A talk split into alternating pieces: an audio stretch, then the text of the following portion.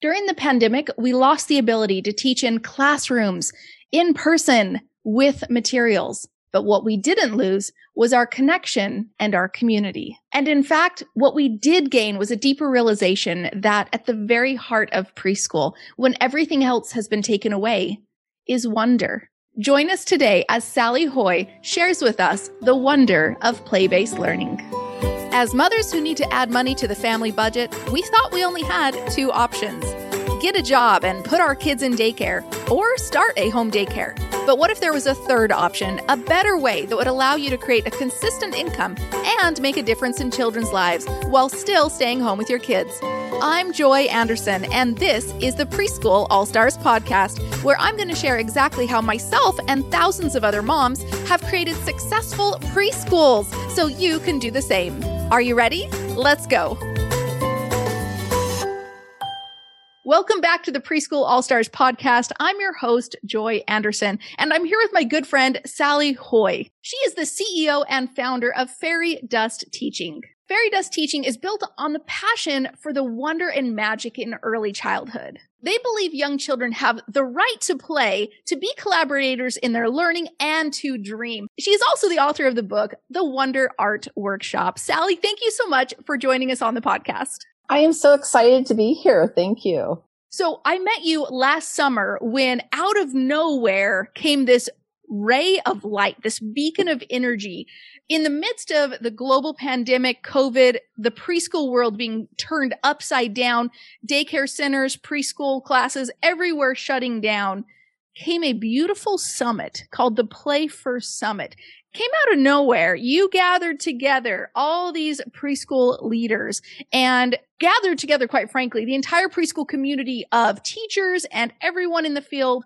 to reimagine what preschool looks like, to reimagine what early childhood education looks like in a now changing world. Where did the idea for the summit come from? Oh, thank you so much for bringing that. One of the things that I've done in Fairy Dust is every summer and actually many winters, I put on a conference, right? And so it's just the rhythm of what me and my, my staff do.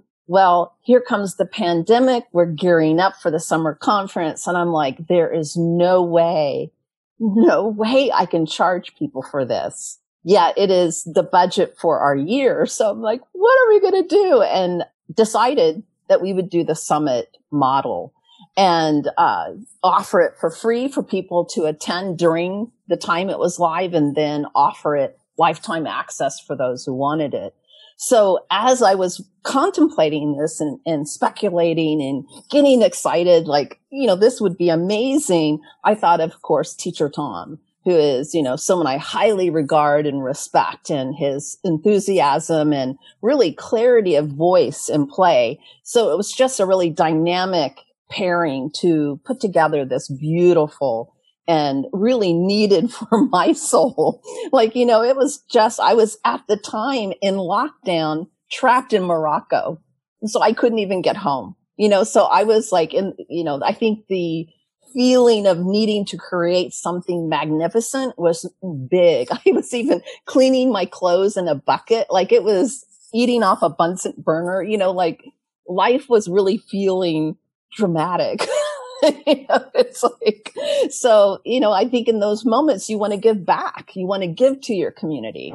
Yeah. So, and boy, I was, I'm still just amazed at the response. You know, 70 some thousand people took part. It's a lot. Yeah. That is a ton. I mean, I, I have to say that's probably the most people, if I know my numbers correctly, that's probably the biggest summit in the preschool space ever. Would that be accurate? Yeah. I would say it, it wouldn't be uh, the biggest. I would say, you know, Barb O'Neill does a transforming, challenging behavior, brilliant. You know, highly recommend that one as well. And I think she's hit the seventy thousands in attendance as well in the preschool, you know, domain. But probably in the play space, we we got it. 100%. Now, you yeah. talked about being in Morocco during the pandemic, and earlier we had talked about you traveling the world, and you've been in yeah. Paris for the last 18 months. Truly, having seen the world as you've seen, I mean, mm. most of us don't. We live in, you know, one state our whole life, or at least stateside our whole life, or different, different countries our whole life. Having seen the entire world, though, you must have had an understanding of of what everyone must be going through and knowing this can pull us together. Yeah, you know, and I think the interesting thing is, you know, and being in a country like one thing that's really dramatic to me, even being in France, which is, you know, an amazing country with amazing gifts, is my access to materials that I'm used to having in the US is minuscule you know, like I was preparing photos and whatnot for my book, trying to get supplies and I couldn't get them, you know, so I had to work through the States. So, you know, just realizing like going to the Philippines, Vietnam, all these different places that really the pandemic brought me to my knees. What matters most is relationship. It brought it right back to what matters most in our educational methodologies is relationship. You know, it's like, okay, we have to go virtual. You know, we're losing the classroom. We're play based. Like this is insanity, but you cannot take away what matters most. My relationship with that child, my support of that child. So I think really for me, the pandemic has brought forth the gold in life you know, what really counts. You know, like you can take everything away from me, but you cannot take away my heart. Can't. I love that. And yeah. the relationships we have between our peers, other leaders, oh. other educators, but stemming, of course, from the love of our teaching children. So yeah. your philosophy is this amazing, you know, worldwide philosophy of like, I just, I to be in your shoes, to have traveled and learned the things that you've been able to experience, would you say that it also stems from the Reggio approach? I, you know, I, I would say that I am influenced deeply and inspired deeply by many giants in the field. Reggio Emilia, Waldorf education, you know, Piaget, Blavatsky, you know, like, uh, Jerome Bruner, you know, like there's all these greats that have influenced me and moved me in my work. And I think when you boil it all down, you know, this is again, the pandemic really helped me get to the heart of the matter is that it's play that children are wired to play.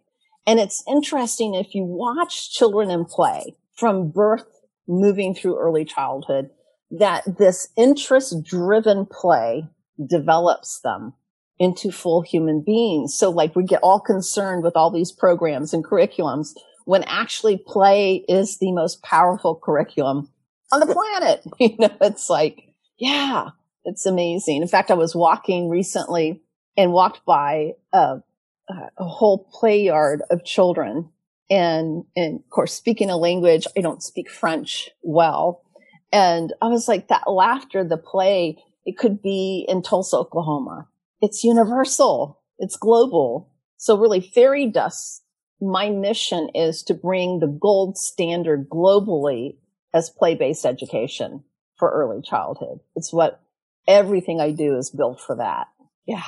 I love that. Yeah. Regardless of the language, regardless of the materials available, regardless of the platform locally or online, children are children. They're hardwired to play and to learn. I think that we've had the discussion in in the space where you know will children be set back and this is the big conversation of oh no they're going to you know regress and they won't be able to catch up and we have to go back to saying we have a lot of years ahead of us and as long right. as we keep the foundation like you talked about keeping that what's most important matters the other stuff works itself out exactly and i think this whole notion of catching up catching up to what Whose standard? Who says there's something to catch up to? You know, for a three year old, a five year old, a seven year old. I mean, seriously, catch up? I, it's ludicrous. It's absolutely ludicrous. In fact, you know, any understanding of how learning gets sticky, then you know emotional well-being is the most important thing. We're in a pandemic. We're in a collective trauma hey, we probably need downtime. we probably need children, no matter what, what your approach is, children need space. The, uh, it just drives me crazy when I hear the, you know, what if they fall behind? you know, yay, let them fall behind. and then let them renew the yes. things they need to renew. Absolutely. And I think it goes back to trusting children. I think this is one of the things that is at a crisis point for, you know, work with young children is to trust young children, to trust their play, to trust that, you know, what interests them is serving. I always see that interest drives play, which drives development and to trust that cycle that is absolutely serving the child. It serves the child when they're learning to crawl, then to walk, then to potty train, to, you know, it all unfolds perfectly. And why we think it doesn't matter or make sense at four or five or six is mind boggling, right? Like we feel like they're going to be illiterate if we don't, you know, here's your A, here's your B, you know, it's like, no. Yeah. I think once you understand the power of play and its impact on children's development as whole human beings. I think this is the other really important part. You know, the heart, their mind, their emotions, all of it, right? It's physically, yeah, play serves them. It is the highest level education you can give them. Has the highest level rap. of education. That is beautiful. That's it's beautiful. the most academic. In my opinion, you really understand the brain science of play it is the most academic approach you can have because you're developing thinkers. And one of the things that I think teachers struggle with, some teachers, because they're not driving it. Like they they feel like, well, but I'm not directing it rather, right? Like so if if they think, well, how can I get this child to learn XYZ? I must be the person to teach them. And mm-hmm. yet as teachers, what is our role? Perhaps it's facilitators. Right. Right. And I think this goes back to which, you know, tipping the hat to Reggio Emilia. It's teaching begins with your image of the child. What do you view the child as needing? What is driving your perception? So when I see an educator who's attached to worksheets, I know that choice is being made out of their view of what the child needs. My view is that the child's completely capable, competent, and should be allowed to take some risks, should be allowed to push the boundaries a little with, you know, maybe fort building or climbing or whatever that is, because I believe in their capacity, right? And I'm going to be there if they, you know, need support. But I think we really hold children too small. We invalidate what's possible. Um, I love the whole idea that Malaguzzi said that children are rich with potential the rich with potential. I love that. It reminds me of uh, this YouTube video I saw one time of this amazing uh, play space for children where they went to school. It was all outdoors, but there were there was it was forts and climbing structures yes. and everything was completely what Americans would probably call incredibly dangerous contraptions. I mean, we take away swings just from schoolyards just because, oh no, someone might get hit in front of the swing. But allowing yeah. allowing them to set those, you know, to try out their own boundaries and dare and risk and have the consequences of. How else do we learn, right? Right. And then also on the, you know, in, in addition to is the capacity to to contemplate, to build their own theories, their own ideas about things, you know, to speculate. You know, I want to have my own fort. How can I build that? What do I need? How, what does it work if I put this together? What's the outcome of that? You know, who else do I want? You know, play as a social interaction, you know, that collaboration that arises. And, uh, you know, as an educator, I loved it when there were breakdowns, when that social upheaval happened because it was a brilliant moment, right? To really facilitate how we resolve conflict. You know, how else do they, they learn if we keep solving it for them? 100%. That's right. Yeah. They have yeah. to learn. They have to know how to solve their own problems because guess what? In life, we do not have the teacher next to us telling us, use your words, you know, like right. ask them this. and what I find so interesting with young children is just the ability to say what's so for them to another. And, you know, in my 20 plus years of teaching, I rarely saw children need to have steps after the conflict. They just needed to express what was so and be heard by the other. Like, you know, that power of being witnessed is huge for young children. And I think that's what we forget when we witness and we give space, give room for them to articulate their ideas, their wants, their theories about what would be engaging to partake in at this moment. What a gift to give to another human being. Imagine yourself at four years old, uh, being in an environment that said your ideas, what you want to do are really brilliant and we're 100% behind you. In fact, you know, wow, let's do it. I mean, validation, hello, instead of, you know, we've come from this. I know I came from an environment of be seen, not heard, stay out of the way, follow the rules, be quiet, don't cause trouble, don't talk back. You know, talking back, it, it could be sharing an idea, but it was cloaked as talking back. No, I actually have a, an opinion here. And that's again where Reggio Emilia brought this magnificent, like I, I'm still not over it. It gives me goosebumps that children are full citizens, full human beings in this moment, right now, at two, at three, at four, who have the right to be heard. It's massive. That. Yeah. Just imagine a globe of young children growing up in that. How the world would change. Massively, massively. Yeah. Love that. So your summit came out last summer and you mentioned that every year you do something like this. Are you planning on doing another one? Because I tell you, it is so needed in the world. Yes, we will absolutely be doing another one. We're still in production looking at, you know, the theme and, and, you know, what we're going to focus on at this point. But I can give you a link for people if they want to go and get on the waiting list to get notified once we release the details. Absolutely. So, yeah. Where can our listeners go to get on that summit wait list for sure? So it will be at fairydustteaching.com slash waitlist.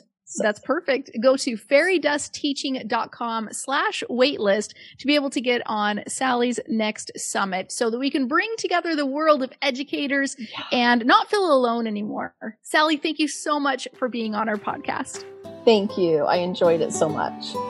Thanks for listening to this episode of the Preschool All Stars podcast. If you want to learn more about how you can create your own successful preschool so you can stay home with your kids, create a consistent income, and make a difference in children's lives, then be sure to head over to joyanderson.com to pick up your free copy of my book, Start Your Preschool.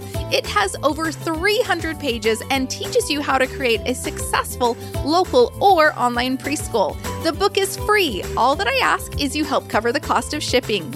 Again, go to joyanderson.com to get your free copy of my book.